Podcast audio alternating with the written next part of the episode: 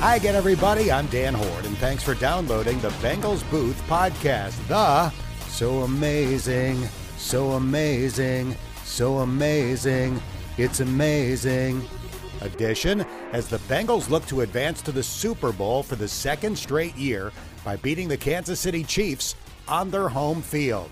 Coming up, I'll talk to tight end Hayden Hurst and share where I have him ranked among the greatest hurdlers of all time.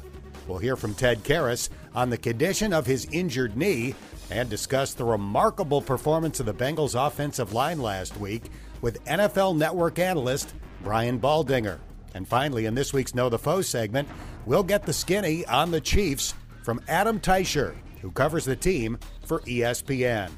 The Bengals Booth podcast is brought to you by Bengals Picks and Ultimate Bengals. They're free to play with tickets and signed merchandise up for grabs. Find both inside the Bengals app. Now, here's a quick reminder that you can have the latest edition of this podcast delivered right to your phone, tablet, or computer by subscribing wherever you get your podcasts. It's the greatest thing since No Excuses Gear. Back in 2019, when Bengals safety Michael Thomas was playing for the New York Giants, he decided that no excuses would be his personal slogan for the season and shared that message with friends. When he got to training camp, a buddy back home in Houston sent him a care package that included a hat he had made that featured the word excuses in bold white letters with a red slash through it. When Michael wore that hat to camp, teammates like Saquon Barkley and Eli Manning asked where he got it. And when he wore it to a local mall, he got stopped by several people asking the same question. So he started a no excuses clothing brand. And perhaps you've seen Bengals players and coaches wearing hats and hoodies featuring that message this year. If you're interested, you can check out the catalog at noexcusesshop.com. The gear not only looks good, but it helps raise money for academic scholarships for kids in Michael's hometown. Now, let's get to football. The Bengals have done a remarkable job in free agency in recent years. In 2020, they signed DJ Reader and Vonn Bell. Last year, they added Trey Hendrickson, Mike Hilton, and Chidobe Awuzie. And this year, they beefed up the offensive line by signing Ted Karras, Alex Cappa, and La'el Collins. But that's not all they did this year. They also signed tight end Hayden Hurst to a one year, $3.5 million deal, making him one of the biggest bargains in the league at his position. I caught up with the 29 year old this week. All right, Hayden, here is my current list of the greatest hurdlers of all time Edwin Moses, number one, Renaldo Nehemiah, number two, Hayden Hurst, number three. Last week at Buffalo, it's a seven point game, about five minutes to go in the third quarter third down and 10. You go up and over a defensive back for a key first down. The Bengals score a touchdown on that drive. Could you tell in the moment the significance of that hurdle? Honestly, no. Um, when I get out there and I put my helmet on, I just I'm just having fun. Um, obviously, I know the situation is third down, third and long, and I need to get the, the first down. Um, as far as like how crucial in the moment it was, I didn't really cross my mind. I'm just trying to pick up first downs. I think that's kind of my mo here. I'm kind of the first down guy. So you know, Joe checks it down and trusts me to go get 10 yards, and you know I go get 12. Um, I kind of saw him gathering himself a little bit. I knew he was going to go low. You know, he's a DB, um, so went up top. Just kind of, I guess, it's my thing. When do you make that decision? It's really it's a more of a reaction thing. I think if you go into it being like I'm going to hurdle this guy, it's when you get dumped. Um, I definitely I learned my lesson in college. Uh, I got dumped in college, so I mean, you get got every once in a while in this game, but you know, I get mine more than I get got, so it's it's fun now. Well, that kind of happened in the first Buffalo game. You went to hurdle Jordan Poyer, and he more or less was standing up by mm-hmm. the time you went airborne. It was kind of a helmet to the the butt uh, collision. Yeah. What did you think when you watched the replay? I got over him. He just grabbed my foot on the way down. He, he asked me about it um, on Sunday. He was like, he was like, you know, what you got going on, trying to hurdle everybody? And I was like, I'll be honest, Jordan, I black out. I have no idea what I do out there. I just go out and have fun, man. He started laughing. So, we're talking to Hayden Hurst. Your hurdle moments have gone viral. but so did a block you made in the Tennessee game earlier this year. You wiped out Bud Dupree. I, I almost felt badly for him.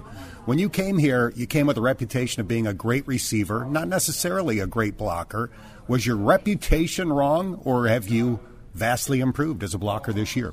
I've definitely improved. You know, James has kind of helped me take my game in the run game to a completely different level. But I mean, you can watch my tape since I've been in the league. I've always kind of had that chip on my shoulder, just play physical. Um, that's just that's my mo. You know, when I line up in front of a guy, I take it personal. You know, I think he thinks that he's more alpha than me, stronger than me, better than me, so I take it personal, and it's just what I do. I go fly around and don't really care about my body and whatever it takes to win. You mentioned your tight ends coach, James Casey. You guys seem inseparable. Like you, he played professional baseball before he ever played college football. I don't know if that's part of the link, but what is it between you two guys? We just get along uh, very, very well. You know, we've had we have the same kind of background, similar story, you know, same life experiences, um, and then mentally we're wired the same. You know, he was a, a physical, you know, crazy, crazy player when he played, you know, for the Eagles and the Texans, um, and that's I think that's why we hit it off so well. You know, he kind of understands my mindset heading into, into a game on Sunday. He knows I'm going to be prepared, and he knows that I take it personal. You know, I don't I don't show up and worry about Instagram or likes or like that. Like I go out there and I want to, I want people to feel me. You caught a touchdown pass last week against Buffalo. It's third down and seven. The Bills converge on Ja'Marr Chase and leave you open right at the goal line. Was that one of those plays where you could sense the likelihood of how well it was going to work? Yes, I mean throughout the week we called it. We understood like what they were probably going to run defensively down there in the red zone, um, and then we kind of had a little like a little fake check in there too. And as soon as you know we fake checked it out to Ja'Marr, they started communicating, and I kind of looked at their communication, looked at Joe, and I was like, they're going to mess this up. And sure enough, they converged on on Ja'Marr, and you know I popped wide open, and I saw the ball in the air, and I was just kind of waiting for it to come down. so that's one of those that kind of hang up there forever.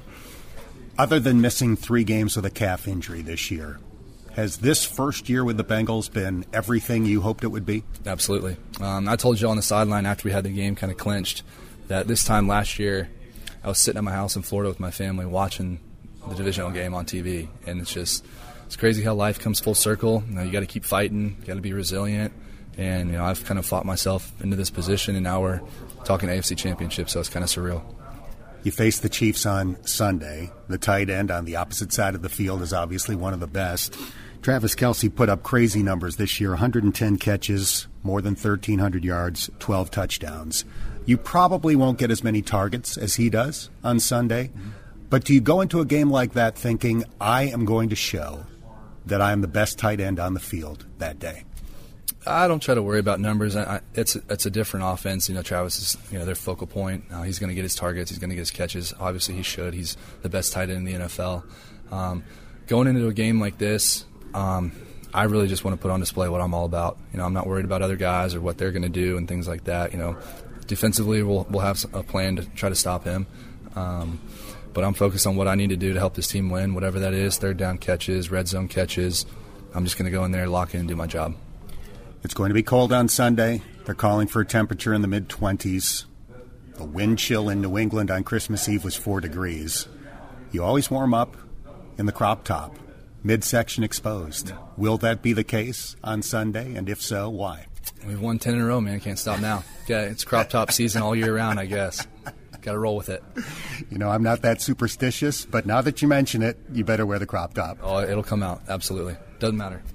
Congratulations on an awesome season to date. Best of luck in the AFC Championship game. Yes, sir. Appreciate it. I consider myself one of the least superstitious people in the world, but during the game on Sunday, I will be using the pen that I've been using throughout the winning streak. The Bengals Booth podcast is brought to you in part by Alta Fiber, future proof fiber internet capable of delivering multi gigabit speeds designed to take your home, business, and community to a new level.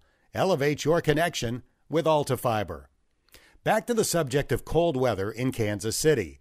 The current forecast for Sunday night calls for highs in the mid 20s, lows around 10 degrees, with a wind chill as low as 5 below. That's cold. So it's good to know that the Bengals have Joe Burr at quarterback.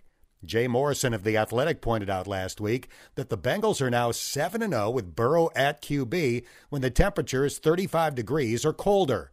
And consider the two games with the worst weather that the Bengals have played in this year. In New England, the temperature was 17 degrees and the wind chill was 4. Burrow threw for 284 yards and three touchdowns in the first half.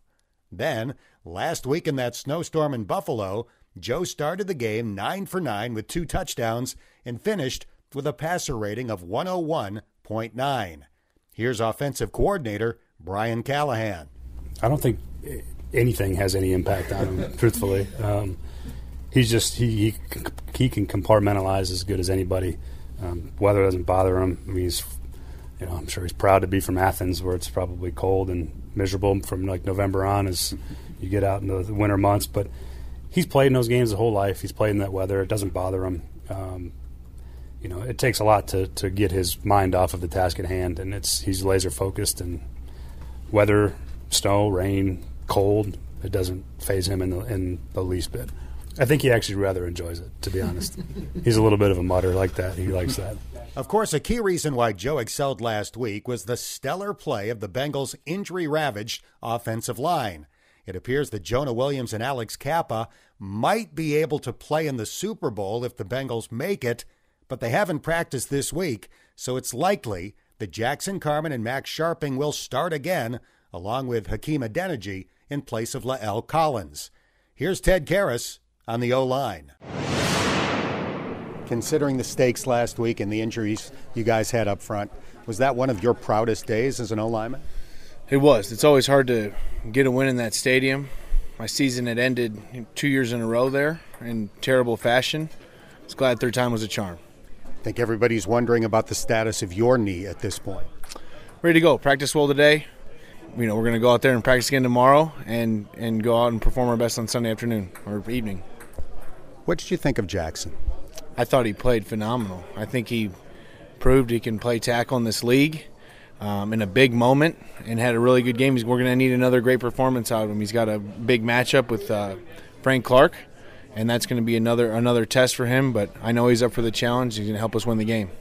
Chris Jones is first team All Pro. You mentioned Frank Clark. How good is their front? They have a very good front. Well coached, good coach over there, good culture, a lot of good players. Uh, the young guy Karlaftis is another standout.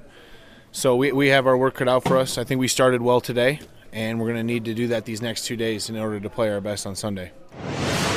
Chris Jones is a giant. He's 6'6, 310 pounds, and had 15 and a half sacks this year. That's fourth most in the NFL and number one among interior linemen. The Bengals Booth podcast is brought to you by Kettering Health, the official healthcare provider of the Bengals. With more than 120 care facilities and 1,500 care providers, Kettering Health is committed to guiding you to your best health. Visit ketteringhealth.org to learn more. There are a ton of people doing great video breakdowns of the X's and O's on TV and social media, and one of my favorites is Brian Baldinger from the NFL Network, who does Baldy's Breakdowns. I had a chance to discuss the Bengals and Chiefs with him this week.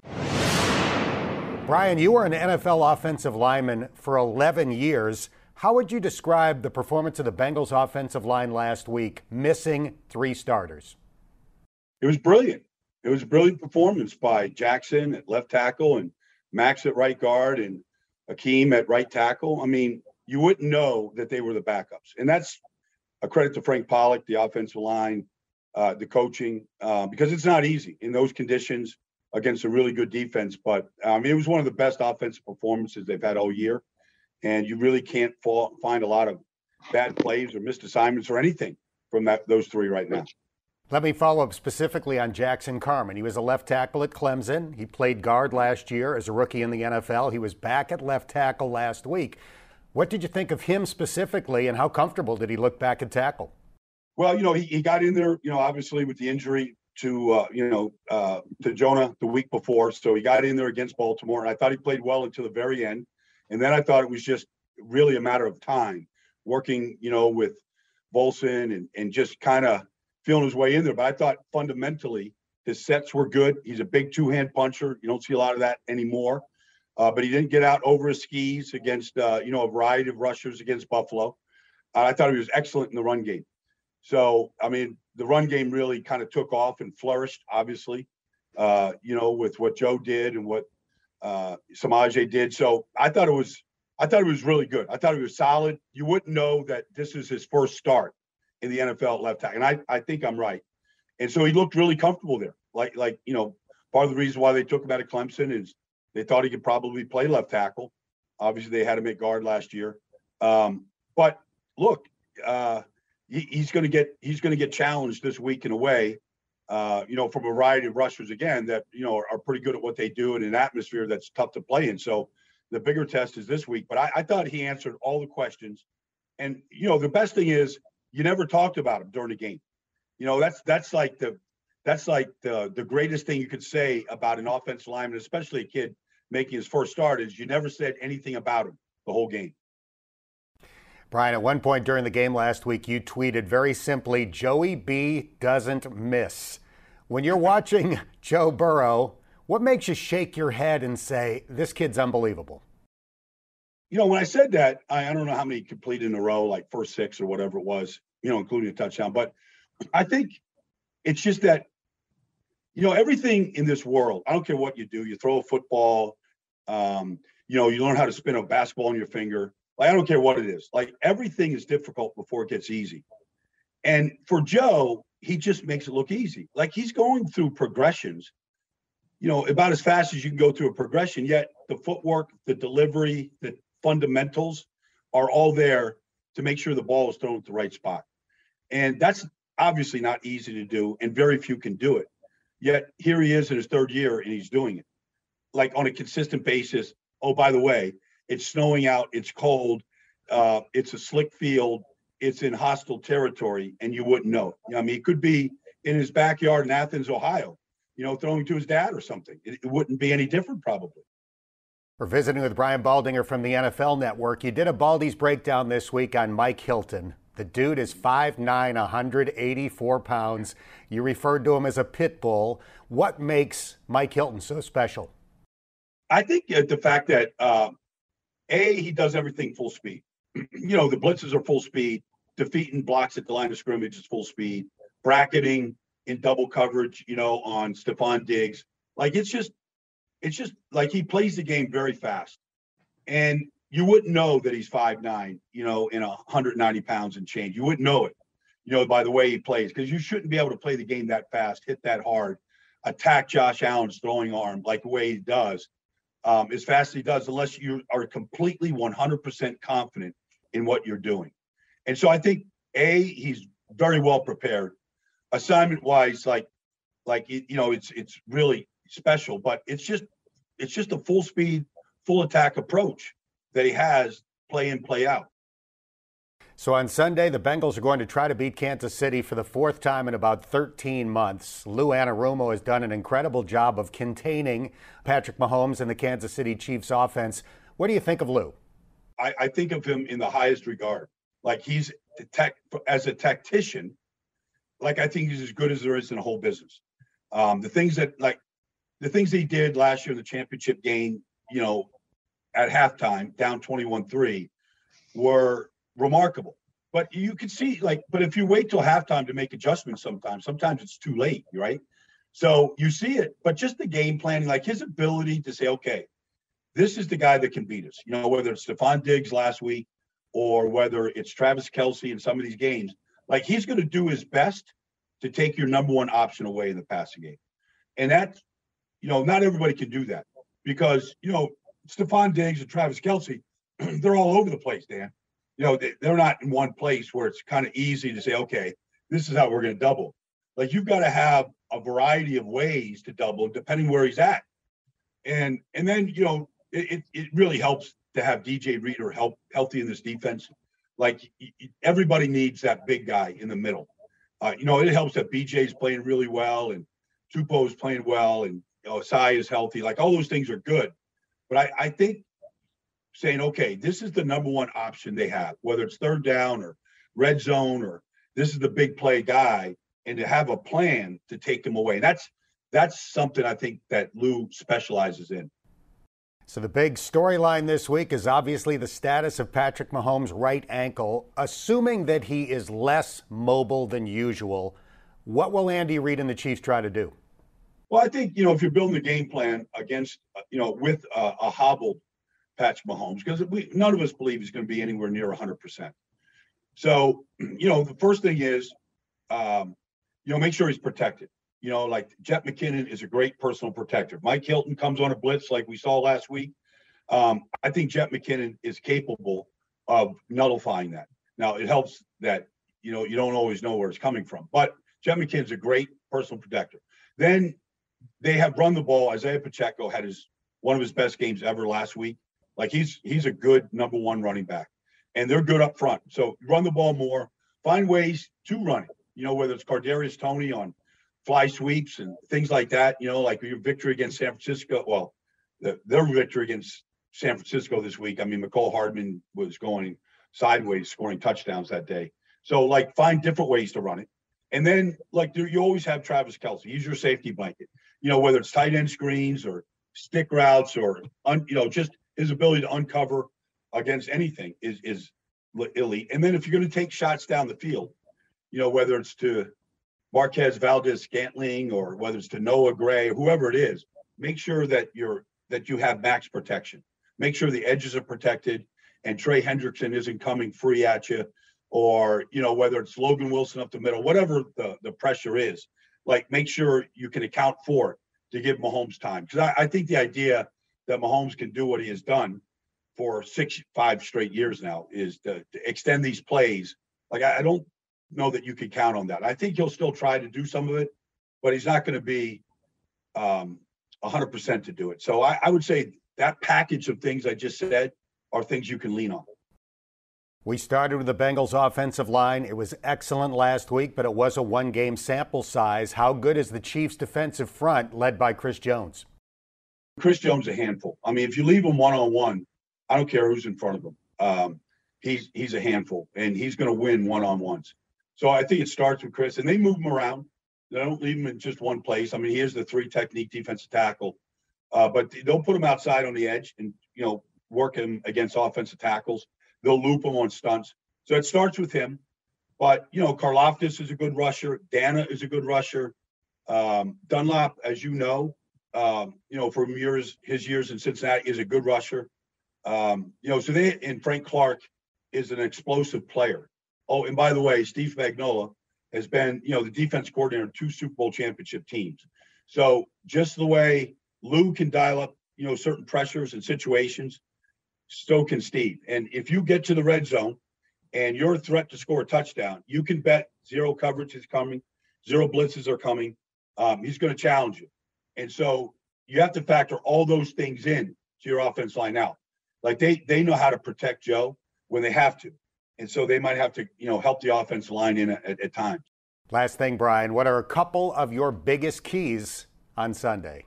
Well, I think I don't have any fear, obviously, with the success they've had about against Kansas City and last week against Buffalo. But the first thing you have to do as an offense is you have to handle the atmosphere. You know, you have to handle the noise, the atmosphere. Every third down, they're going to be on their feet.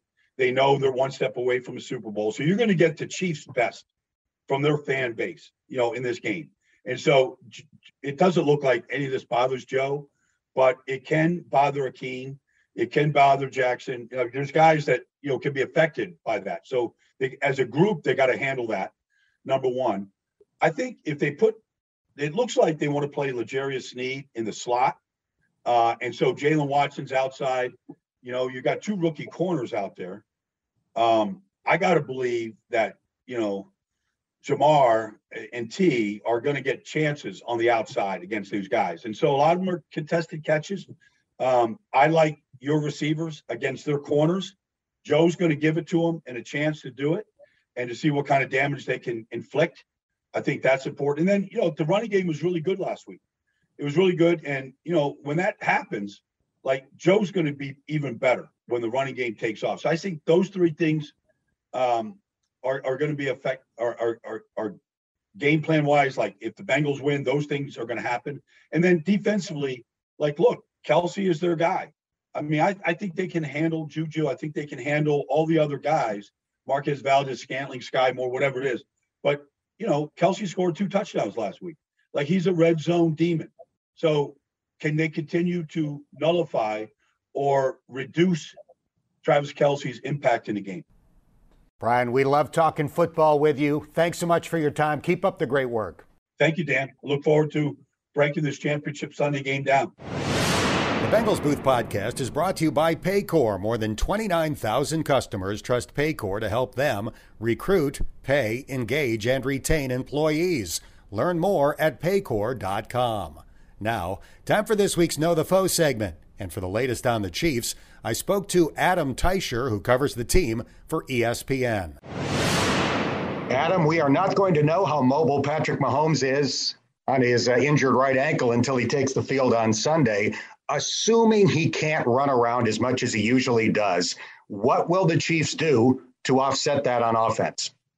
Yeah, that's the uh, million dollar question, right? Um, you know, Andy Reid's got some work to do there. Um, people don't think of him in those terms necessarily, but that the, the scrambling, the running, big part of his game. Uh, you remember the Bengals spied him in the second half of the AFC Championship game, did a nice job, took that away from him. and That was part of the reason they were able to come back, a big reason they were able to come back.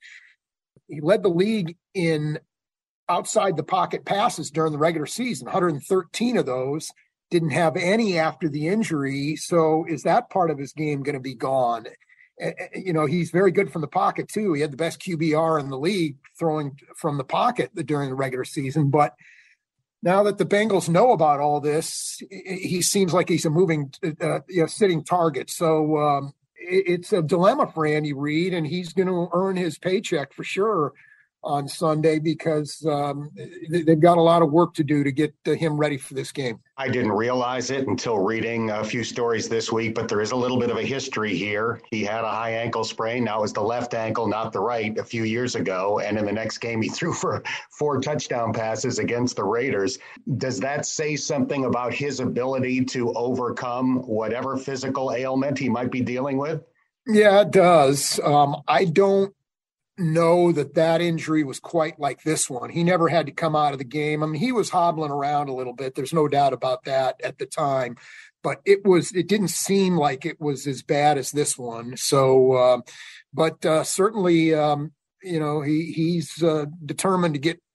To, to, do what he can to get ready to play this game. So we'll see uh, on Sunday how well he is, but uh, certainly uh, this is a, an important thing to him, no doubt.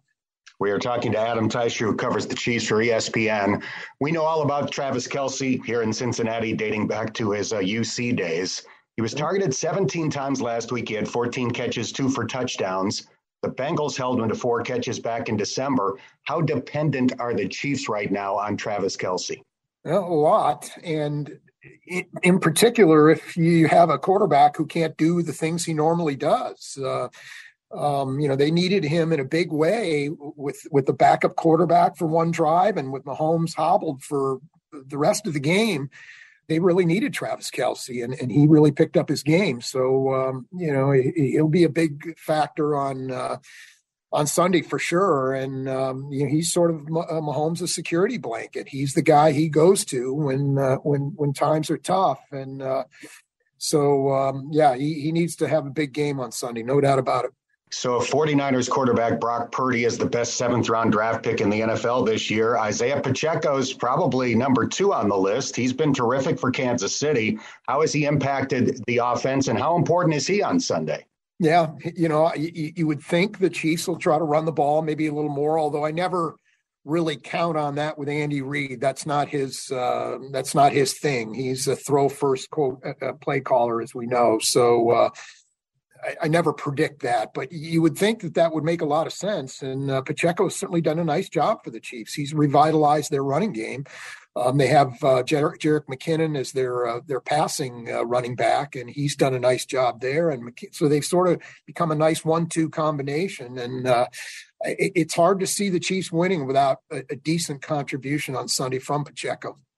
So this is going to be the fourth meeting between these two teams in about 13 months. The Bengals have won three nail biters. Is there something that stands out to you from a Kansas City perspective that the Bengals have been able to do that other teams have not? I think they've been able to get some matchups. They've done a favorable job of getting some matchups that they really liked, uh, particularly on offense. They've done a nice job of uh, creating some things. I think m- maybe more than some other opponents that have been favorable to uh, favorable to them, and then taking advantage of those things. Um, I feel like the Chiefs have not done a good job of getting Joe Burrow on the ground. I mean, they had four sacks in the regular season game last year and then um, I think only one in each of the last two games against the Bengals. So they they need to do a better job of that. I mean, they they were second in the league in sacks this year, but only could get to him one time in the game a, a few weeks ago. So uh, you know that's another thing that they've done well. The Chiefs have done well against other teams, but not necessarily against the uh, the Bengals. And uh, you know a lot of it just comes down to Cincinnati has just made the plays when it really counted. You remember that that big fourth down pass in the regular season game last year uh, to to Ja'Marr Chase when the Chiefs came with an all out blitz. It took a perfect pass and and a great catch, and uh, they, they, certainly executed it well. So. Uh, um, the Bengals have just done a remarkable job of getting it done when it had to be done against the Chiefs. They really have couple more questions for Adam Teicher from ESPN. Let me follow up on the pass rush. The Bengals' offensive line was battered last week, but played great against Buffalo. Now it's a one game sample size. Kansas City's defensive front is led by All Pro Chris Jones. How has that group played this year? It's been a nice year for them. They they haven't been consistent, maybe.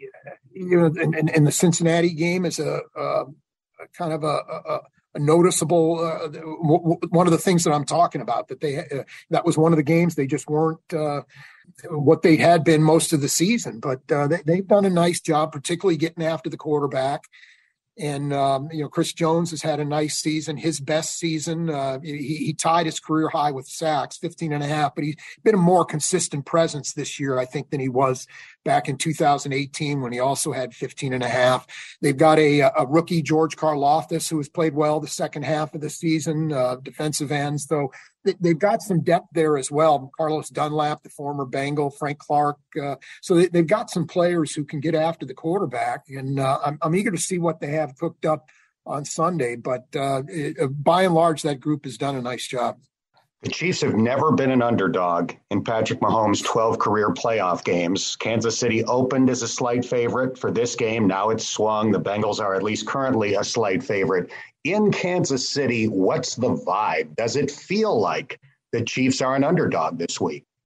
Yeah, I, I think given the all the uncertainty with Patrick Mahomes, yes, and I, I, think the Bengals have a lot to do with that. Um, you know, they've beaten the Chiefs three times, although all three close games. I think there's a lot of uh, uh, in in the town, not necessarily among the team, but there's a little bit of uh, angst there. Oh no, the Bengals! Uh, you know, we we can't beat the Bengals. You know that kind of stuff from Chiefs fans. But um, um, so it's that it's the ankle uh, to Mahomes, and and I think a little bit it is the way the Bengals played in Buffalo. I mean, that was that was one of the more dominant uh, uh playoff performances of, of, the season. I think uh, um, you know the Bengals just controlled that thing right from the start. You never really felt once it got to fourteen to nothing. You never really felt the Bills were a factor in that game. And, and Buffalo's a good team. So uh, and doing it in Buffalo in the snow, that was an impressive uh, performance. So that that opened my eyes a little bit. I, I guarantee you that. So uh, it's going to be tough. The Chiefs are going to have to play well if they're going to win on Sunday. I don't think there's any doubt about that. Last thing for Adam Teicher from ESPN. From your perspective, seeing this team every week, Kansas City wins and advances to the Super Bowl if the Chiefs do what? I'm going to give you a couple answers there. They have to get Joe Burrow on the ground. If they can sack him and create, I'm going to say a couple turnovers, take a couple possessions away from the Bengals that way, I think they can win this game. I think they can do enough offensively. I, I, feel like if they can get after Burrow and create a couple turnovers and, and protect the ball themselves, I think they'll be, I think that is the recipe for a Chiefs win. I know it's a crazy busy time for you. You are on uh, Mahomes ankle watch. So I appreciate you uh, working us in and uh, enjoy the game on Sunday. Thank you. Absolutely, Dan. Take care. That's going to do it for this episode of the Bengals Booth Podcast, presented by Kettering Health, the official healthcare provider of the Bengals, by Bengals Picks and Ultimate Bengals, the free to play with tickets and signed merchandise up for grabs. by Paycor, the official HR software provider of the Bengals, and by AltaFiber, future proof fiber internet. Elevate your connection with AltaFiber. If you haven't done so already, please subscribe to this podcast, and if you have a minute, give it a rating or share a comment. That helps more Bengals fans find us. I'm Dan Hoard, and thanks for listening to the Bengals Booth Podcast.